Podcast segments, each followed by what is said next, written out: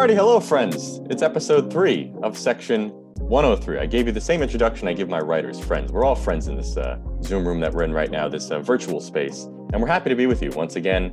Alex Wolz here, along with my friends Dylan Balsamo and Michael Hernandez. Dylan's waving on the camera. You can't see it, but he is waving. Happy to see you. Dylan, how are you doing today?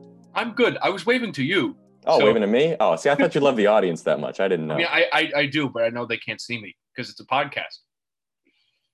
Michael, how you doing? I'm doing great. You know, um, just uh, you know, just enjoying my vacation and you know, just getting ready to going back to Fordham. Now, when you say vacation, you mean summer vacation or are you actually on vacation? No, I mean summer vacation. I've been, uh, ironically, I'm I'm more busy now than I probably will be uh, at Fordham. You know, just but um, everything wrapped up. So I, I guess right now is like I'm on like a four day quote unquote break because I go back on Friday. So Yeah, it's remarkably true. We were we've talked about this before, you and I, Michael, about how the summer has legitimately been more busy for people than the semester was. That's why Kaylee can't join us again today. But even for me, I mean, I just wrapped up a class last week finally, and still, just one thing after another. I know Dylan, you've been busy covering the Mets. Mike, you're always at Yankee Stadium. I'm covering the Yankees. Everybody's got their things going on, but we find time to make a podcast, and I think that's what's most important. And and we have to start this in one way. Is as we got on this Zoom call today, uh, Dylan was here eating a fine apple, just minding his own business. This is very off topic for those, but this is what how we started this. And he brought up an important question and a topic of conversation about ranking the fruits based on their on their buoyancy. Now, Dylan, since you pitched it, Michael and I are going to be quiet and let you just talk now because I'd love for you to start the podcast like this. Well, number one is definitely limes. Why is that? Citrus is known for its buoyancy. Very What about good. lemons? What about lemons? Well, that that puts lemons there. That also puts oranges there. So that's very exciting. After that, it's going to be the apples, and obviously, I think Granny Smith is number one, followed by Red Delicious. Why why is that obvious? It's the Granny Smith apples, Alex. Like, what is this? Second grade? Get with it. It's Granny Smith, and then Red Delicious McIntosh, and whatever those yellow ones are.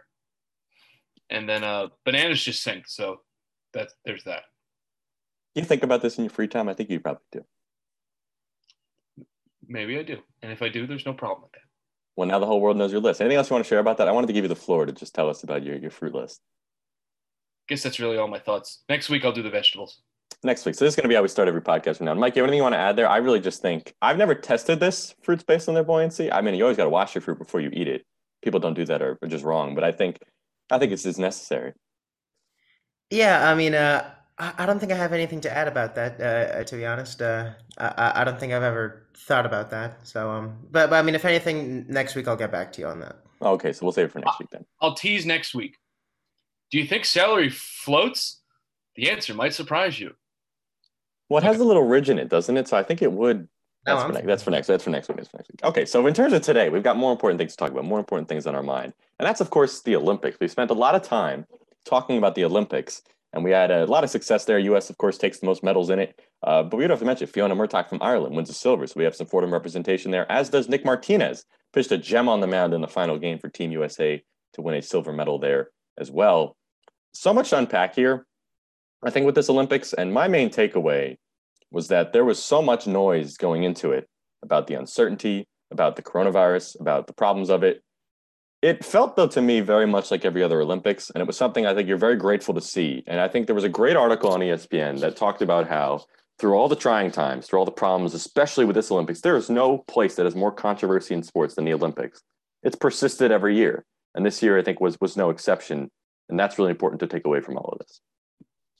Well, you know, Alex, the, the Olympics, you know, as a concept, you know, they're conceptually just a, a beautiful thing that we get to do as human beings. Just the celebration of sport and of humanity and of, uh, of, of sportsmanship and, and people and, and, and working together and all these different types of things. That being said, it is almost impossible for the Olympics to happen without some kind of controversy. Um, you know, basically half tearing down a city to put the proper uh, the proper means into it to host the Olympics.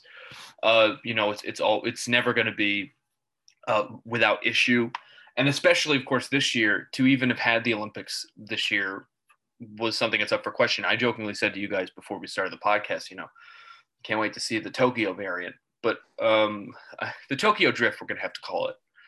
But at the at the end of the day, um, the Olympics did happen, and there was plenty of, of upside to it. There was plenty of the, the wonderful things that we love about sports and a lot of things that we have not gotten to see in the last 18 months truly um, we we got to witness and those things are just wonderful and they're part of what makes being a human being here on this planet so wonderful um yeah i mean i uh, I was basically going to say some of that. Um, I mean, you know, obviously having it every four years is what makes it special, and especially after the year that we've all had. Um, you know, I, I feel like uh, this was a good, you know, uh, return to normalcy, and uh, and now you know all of the Olympians are now getting ready for. Uh, I believe it's in Paris, if I'm not mistaken. Uh, yeah, for, for, the summer, yeah, but the, yeah, there's exactly. a Beijing in between at the winter, but yeah, for the next. Oh, it's Beijing in the winter, yeah. So you know, everyone who who participated um, uh, in the Olympics now now they're just relaxing. I'm hoping, and and you know they're just gearing up for Paris. And I think there's a lot of, you know, the best part about the Olympics to me is always individual stories. And I think a lot of the cool things that NBC did from a coverage standpoint was you would see, you know, a, a racer, for example, win, and then they cut to their family at home. You know, a, a swimmer from Alaska who doesn't even, you know, have a, that's not known for its swimming necessarily out there. And you see your whole crowd going crazy, or family at home. You have swimmers that grow up in a country that don't have any seas around them, winning Olympic medals. You've got, you know, the history being made left and right. You have guys sharing the podium, two gold medals in a in a uh, high jump event. So I think all of that, or pole vault, excuse me, but I think all of that put together is what makes the Olympics so special. And you know, when you look back to the to the past Olympics and you see the crowds for somebody, I was watching Usain Bolt's house the other day because I think he's he's incredible. Watching his his races and you see the crowds and how incredible that is, and that wasn't there. It, it wasn't the same, obviously. And the controversy that we talked about, it's always warranted. I mean, the Olympics, as you mentioned, Dylan, you have to tear down cities to make it happen, and that's certainly going to cause a lot of problems, especially now with you know the coronavirus this year in a country that is still overcoming the virus. There's problems there too. But the reason why you always watch the Olympics is the individual stories. I think that's the thing that that wasn't lost. And you know, there was a lot of really great behind the scenes pieces that you see of individual stories, and all those things are still really special. And I think that that is the part of it that I really enjoy is just getting to see athletes that don't get a stage usually. You know, in this Olympics, you had people at a young age, you had people of different uh, genders and sexualities and, and races, and all these different people all coming on that same same stage to succeed. And I think that's that's a really special part of it, Dylan, that I never really lose is that individual element of what an athlete accomplishes and how special it is to them. It's all about getting on that podium at the end of the day, and that that never gets lost even around the different surroundings that that were existing in this Olympics. Yeah, you know that is really what makes this uh, events like this so special. I mean, you alluded to the the two um, pole vaulters sharing the gold. Um, I cried hysterically when I saw it. I was like, "Oh my goodness, this this is what it's all about right here. That's that's it right there." And just thinking of, of this Olympics and you know, as we as humanity try and be uh, just move forward as a society and, and move forward as, as better people to see, you know, this is the most progressive Olympics really we've ever had of hmm. um, openly transgender athletes competing um, uh, and, and people of different sexualities being able to, to compete in these Olympics is, is still kind of a new thing. Um, and it was wonderful to see all of that happen on this stage where the world can celebrate it together. There really is, there are few things more powerful than that, if you ask me. And I think something along that lines that you mentioned, Dylan, is about the ability for for the Olympics to kind of unite people in some senses. And you think about the you mentioned this before we started. Something you want to talk about was about just the demographics of these sports in terms of women's sports getting a lot of traction. I think this is something that has been really interesting that in a, in a place where you saw what happened with the Women's College World Series, that, that was just to me a pinnacle of women's sports getting its shine. That severely outranked what the Men's World Series got uh, for college baseball.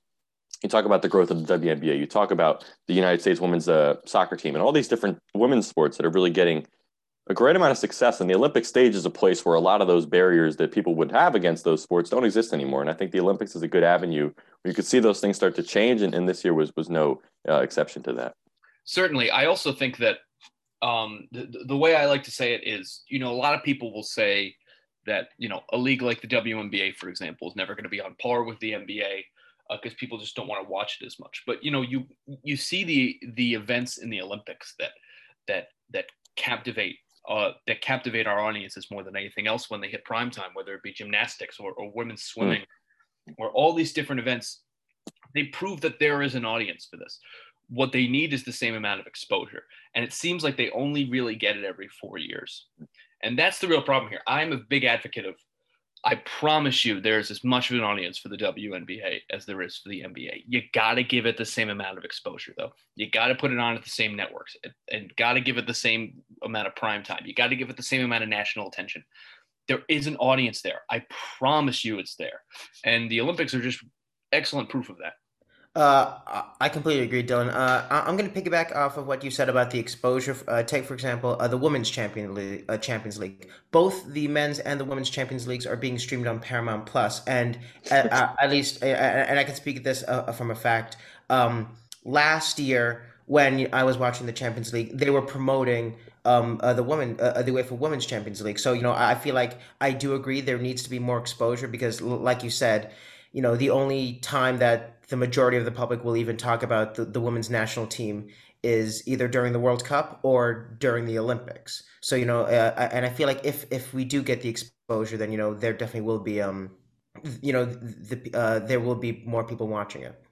Yeah, I never even thought about that with the Olympics. About how you never even think about what sport is getting shown. You never think about what uh, gender it is. You never think about any of that because it's just sport. I think that's so important yeah. at the end of the day with the Olympics is that you think about why do we love the Olympics? We love the individual comeback stories. You love athletic achievement. You love competition. You love the joy of winning and the, the horror of losing. That, that's the things that everybody loves about sports. The Olympics has that, and so do women's sports. And I think that's such an important point, Dylan, that you bring up. The Olympics is a space where it gets that shine, and you see the results of that. So I think that's a really important thing to mention. And in general, just such an interesting Olympics. You know, I think so much coming into it, so much noise, and at the end of the day, I'm sad now when I go to bed at midnight and there's nothing on TV. I think that's the thing that makes me the, the saddest. And I'm just curious for you guys. Do you have any final impressions about what this was what Beijing might look like as we head into the Winter Olympics with such a quick turnaround? It's almost like we're a bit lucky to have this many global sports going on at the same time. But again, I mean, it's just you have to think about the Olympics are just here to stay, regardless of what comes uh, around it. You know, Alex, I I don't know how the history books are going to look at the Tokyo Olympics. I feel like we're not really going to know that for another year or so because that's probably as long as it's going to take to see the real effects of this, whether it be just from not even from a COVID standpoint and how we view this as perhaps some kind of super spreader event in in the worst of scenarios, but also like any um, global event, um, a possible human rights violation to um, uh, to build up an Olympics. But that is something that is uh, a caveat to almost every global event on the scale of the Olympics. Um, that being said, though, all of those things that we just talked about in terms of what the beauty of, of, of international sport and, and global events, uh, they all still stand. They're, they're all still there. So all that being said, when it comes to Beijing, you know, you hope the world's going to be in a much better place um, than it is right now. But, you know, we also said the same thing a year ago when we didn't have the 2020 Tokyo Olympics. And here we are a year later having them. So I don't know what it's going to be. Um, but nevertheless, it will still be a, a, a, place to celebrate more than anything uh, humanity. And that's really what, to me, this is all about. I don't know about you, Michael.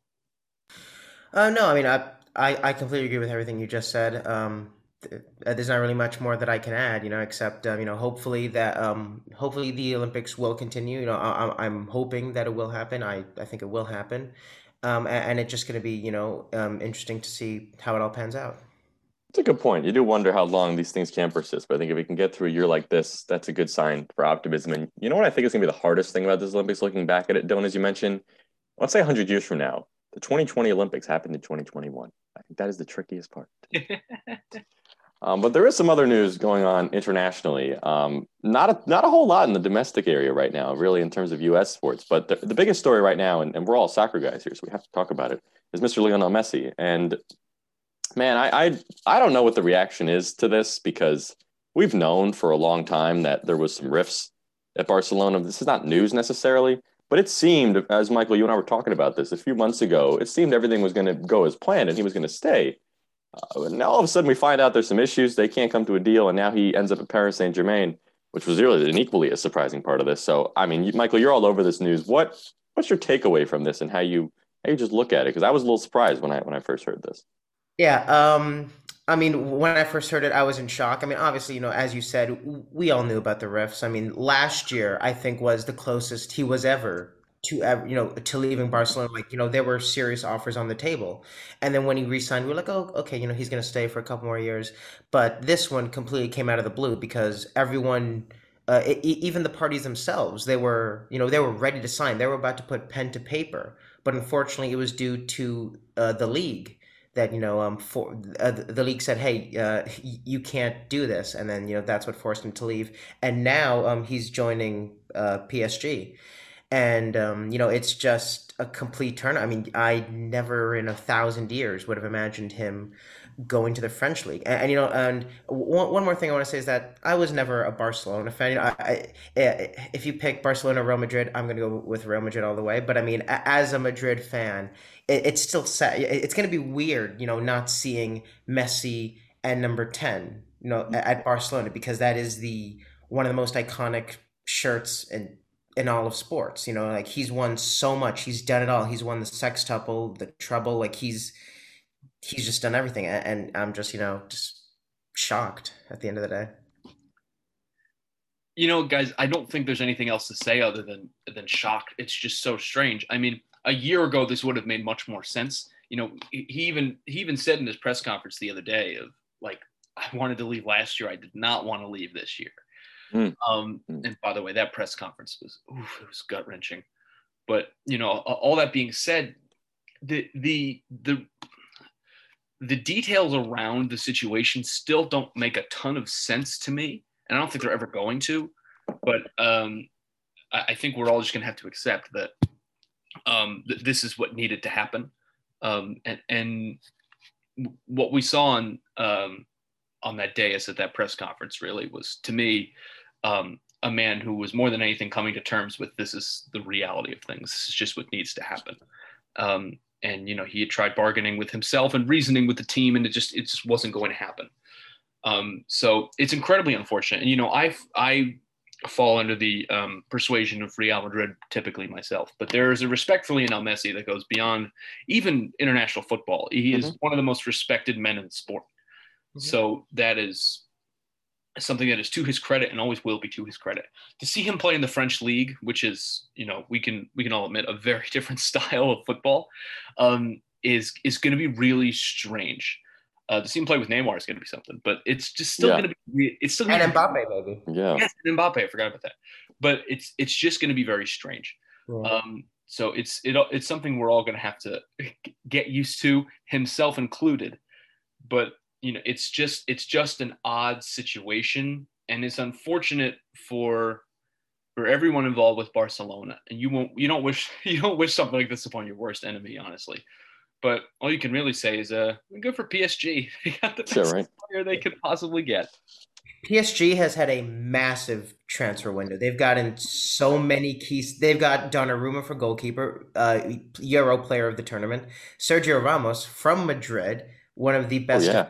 Forgot of all that. time, four Champions Leagues and countless trophies. They got uh, Wijnaldum uh, from Liverpool. I think that's a great addition. Forgot about that too. Jeez, he was actually going to Barcelona, but um, PSG took him, uh, and now they're getting Messi on a free. And I th- uh, and the and according to uh, several sources, it's I believe I forget how much money. It's 25 million a year, I think, and with the possibility of it being 35 with like a bon- uh, with bonuses and stuff. Yeah. But the contract for Messi is two years. So the fact that in one window, because normally you know stars move, but not this many stars, and it's specifically not to one team at the same time, like. Like right now, and let's be honest, uh, as you said, Dylan, Liga is very different from La Liga. You know, it's I'm, I'm gonna be frank. It's it's a bit easier for you know. You could say it. You could say yeah. it. Like, like as of right now, I fully expect PSG to win all of the trophies in their in their league. They're gonna win Ligue 1 uh and whatever the domestic cups are called. I I don't know them. But now the real pressure is gonna be for them to win the Champions League. Yeah. Because you're telling me that if you have Messi, Neymar, Mbappe in attack, you have Ramos, like you you have all those people, and you can't win the Champions League like then then there's something fundamentally wrong. Like they have to win it now. You'd like, be like, if you don't win the Champions League, you're like, who are you, Man City? But the real thing here is this. Hey, I, hey, my my question, uh, and and Michael, perhaps you know this better than, than maybe Alex or I, but hey, hey, whoa, whoa, whoa, jeez, oh my goodness. Well, I'm I'm asking a question that like it seems to me that after every big international break, PSG has the most most lucrative transfer window ever. Is it just me that have you have you noticed this too? Um, I mean, I'm trying to remember when they signed uh, Neymar. I want to say that was after 17, like in between 17 and 18. So, um, I thought it was the year after that, like after after the World Cup. Am I wrong? Uh-huh, I'm trying to think. Um, I actually don't. I, I I forget what year, but I mean, it, it, if it is right after the Please World. hold, please No, no, hold. wait, no, no, no, no. no. I think it, it was 2017, he went to Paris Saint Germain. Oh, A- 2017. After the World Cup was Ronaldo. That that was the big move uh, uh, to Juventus. you're right. Okay. Like and and and if you've noticed, like a lot of teams have made a lot of good moves. Like say, in addition to PSG, I'm gonna I'm gonna change to um uh, to the other team of Manchester United. They've had a, a decent window. They Yeah. got Varane from Madrid. You know, once again four Champions Leagues. You know, uh, bringing success. They got uh, Sancho finally after like I forget how long it's been, like two years of begging. So I mean, like all I know is that um, and the fact that the leagues are starting next week, I believe. You know, it, I, I I just can't wait for this new season to start. It's gonna be great.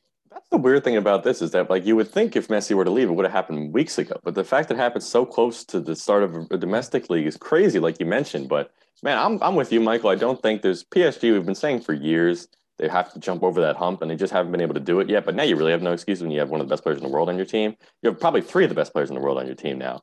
And I think the really interesting thing to me about this move and about soccer in general, and also in other sports, I think there are some concerns now about the the um, the evenness of the leagues in a sense. Because whenever you hear now about a transfer happening, you get the same destinations pretty much every time. I've been saying this about the NBA too. If somebody's going to get traded, it's out of the Miami Heat, the Warriors, the Lakers, and that's it. There's three teams that they're going to go to. In soccer, it feels kind of similar at times. You're going to hear PSG, you're going to hear Manchester United, as you mentioned, or Manchester City, who's been getting everybody this transfer window as well. I get very concerned when we talk about the the Super League, for example, is another example of that. About the that direction for soccer in a sense, about how the big market teams are almost getting a little bit of a monopoly over some of the other smaller ones. And I think this move is kind of an example of that. You know, Messi at this point in his career could have gone to a different team, but he still went to a, a top flight competitor. I think it has some implications, I think, on the sport personally. Yeah, I mean, I I completely agree. I mean, you know, like these days, the only things you're hearing are, you know, any of the top six in the Premier League, or you know, um, or or, or in this or in this window, PSG. And, and you know, I mean, obviously, at, at the end of the day, they're the teams that have the most money. You know, at and and that's just it. At the end of the day, I mean, uh, uh, take a look at PSG. Their their owners are um wealthy, uh, to say the least, and, and so are and so is Man City. You know, like like those they those teams just have an endless amount of money. And, you know, that's why they wanted to make the Super League because they would have made even more money. And, you know, I, I, I do feel like that is a slight problem. And, and there are rules and regulations, but I mean, obviously, we might need to take another look at them. Because, I mean, if you're telling me you can have Messi, Neymar, and Mbappe, like if you can have all of those people on the same team, I mean, it, it sure it's it's every fan's dream to, you know, Yeah. have your super team. But I mean, as uh, from uh, from a competitive standpoint, I mean, it's it's like, what's the point? You know? I'll just say too, I'm a fan of super teams personally. Those who know me know that, but this is a little bit different, I think, with soccer. I don't know how you feel, mm-hmm. Dylan, but I just think this this move is a little bit different. We're talking about not just super team. This is three of the greatest players of all time right now that are on the same team, and one's just, just getting started too. I mean, Yeah. Mm. I, I I agree. It's it's in, it's incredibly different. I mean, it's also just the nature of like with the NBA, for example. There's there's the 30 teams, and there's only going to be the 30 teams, and you know eventually things are going to even out because it's always going to be those 30 teams, and they're individually owned, and they don't have to move leagues ever. ever. It's just a, it's just a different, no pun intended. It's a very different ball game. But when when it comes when it comes to international football, specifically in Europe, uh, you know we we talk about uh, the, the proposed Super League, and thank goodness it doesn't look like it's really going to happen. But there there does seem to be some level of closing things off in a in a way that, um, and I I do not mean this as a compliment, is incredibly American. Um, is uh, and and it just kind of like it tarnishes this this system of international football that we have we have that the Europeans have spent a century building. It it just it it it truly is the the money getting in the way of of, of the competitiveness of the sport. Now that being said, I'm all for the entertaining thing happening in sport, um, but this is just to such an extreme level. Um, and you know, football is based on the promotion and relegation system. uh, there are going to be times when you're not making it. But in, in a world of of, uh, of of corporate greed, that can that can tarnish things. So there's a real there's a real balance there that has not very clearly not been found. Mm-hmm. Yeah, I'm interested in what this move is going to mean. And like you mentioned, Mike, I think from a Champions League perspective, this is going to be very exciting. I think this PSG oh, is yeah. going to be a team to watch. I, I, I can't wait to watch them play in the Champions League. I mean, that, that attack. I mean, uh, actually, I saw this post on I forget what social media, but it's like we, we have the best dribbler, the best passer, and and the best shooter, and then we have uh, Mbappe and Neymar because just he is one of the greatest of all time. You know, like the fact that he, I mean, I I I just can't wait. Uh, I think Mbappe is the one that I think is really interesting in this mix, um, where he goes because I got to think he's going to want to take ownership of his own team at some point. And he already had Neymar coming. Now he also has Messi coming. And I wouldn't be surprised if he goes on the move in a few years. I'll just throw that out there, my pure speculation. I think Mbappe, no, I, I how young he is, I, I just think there's something that's going to happen there, personally. Yeah, I mean, uh, he's been linked with Madrid for, uh, for a while now, so I, I wouldn't be shocked if he decides to leave now and then go join Real Madrid because at in Madrid, I mean, the only biggest, I mean, the only other player that I can think of that's up in attack that's, you know, close to his level would be Benzema, and you know, I, and I feel like you know him going to Real Madrid. I mean, at, at the end of the day, Madrid and Barcelona are two of the biggest clubs in the world. Like you know, like if it, it's almost kind of like a rite of passage, you know, to play at, at one of those at one of those clubs. So I, I do feel like he will leave maybe maybe this summer. I mean, I, it might be too late because you know the transfer window closes in 21 days, I believe. But I mean, I I fully expect him to move on because I mean, at this point, I don't even think you can call it his club. It's I guess oh. it's going to be Messi's club, or yeah, you know, like it's just it's what it is. Well, I also don't think that yeah, international football very clearly does not have the same idea of uh, I'll put this in quotes player loyalty to team. Shit. And to have here in the states, even when we barely have that here. But like, like you look at baseball. I think Mike Trout's going to be an angel forever. I don't think he's ever going to leave that team. I really, truly don't. Joey Votto has been with the Reds the whole. Day. There are just there are some guys in in in sports who are going to stay there that does not really happen at the top flights of international football no. in, in Europe. It just doesn't really happen uh, because guys want to play for those those storied teams. It's just a whole. It's a different thing, especially when there's you know six or seven big leagues that you could possibly play for, and you want and you want to play in all those different styles. That that can also be um a point of trying to prove yourself. Like, okay, you can play in the Spanish style. Can you go play in the English style? Uh, it, you've you've made your market at Real Madrid. Can you do this in Manchester? Um, that, that that's that's something that exists there that we that we as as as Americans watching eight different sports at a time every single month of the year um, are not really completely accustomed to. So that's a whole that's a whole other aspect of this here, if you ask me. But there's just there's just so much going on. I also don't think Mbappe is going to stay with PSG forever. I just it's just not the same way we think of it. It's not it's not a Jeterian way of of, of doing things in, in European football. Yeah, so a lot of interesting things there with Messi and PSG, and we'll see how it unfolds. I think we're all really exciting uh, to see it. I think that's the number one thing, and obviously all the implications of it in, in the year ahead for international soccer. Um, so we've had a lot of fun here, and the last thing I wanted to to talk about today was a little bit of Fordham news here at home that I found very interesting personally. Um, there was a club on campus founded about a year ago now, the, the Fordham Sports Analytics Society, brand new, came out of the gates. One year later, they're already partnering with Fordham Athletics, which was a real surprise to me, I thought, and a really impressive thing. Uh, speaking to the president, Peter Majors, and he discussed how the, the club had put in so much work last year to get to this point. In, in already a year, they're already working with Fordham Athletics. And I think it's very interesting from an analytics standpoint in sports because college athletics is very interesting where certain teams, you know, the, the idea here is that these this organization will field members to work with Fordham Athletics teams to help them gain that competitive advantage that analytics can provide. And it's so interesting when you think about uh, at a national level here in the, here in the states, and I'm sure in other countries as well, about the role analytics plays. You know, as you think about at a you know, professional level, there are, that's an entire department of your team is dedicated to analytics, to getting the numbers to, to gain that advantage. But now in college, you're starting to see it on what they describe as a fringe level. You're seeing it from individual students for an individual passion. And I don't know about you guys, but I think analytics is such an interesting place in sports. Something as organic as soccer, you're probably never going to see it. But then you have other sports like baseball where it almost has become a necessity. So I'm curious if you guys have any takeaways from that in terms of this club, number one, working with Fordham Athletics, and number two, analytics place in sports as a whole. Well, there, there's a whole bunch of different aspects here. For, for one thing, the fact that it, it's it's college, and most of these guys still aren't getting paid for for for their playing. It's a it's a whole it's a whole different thing.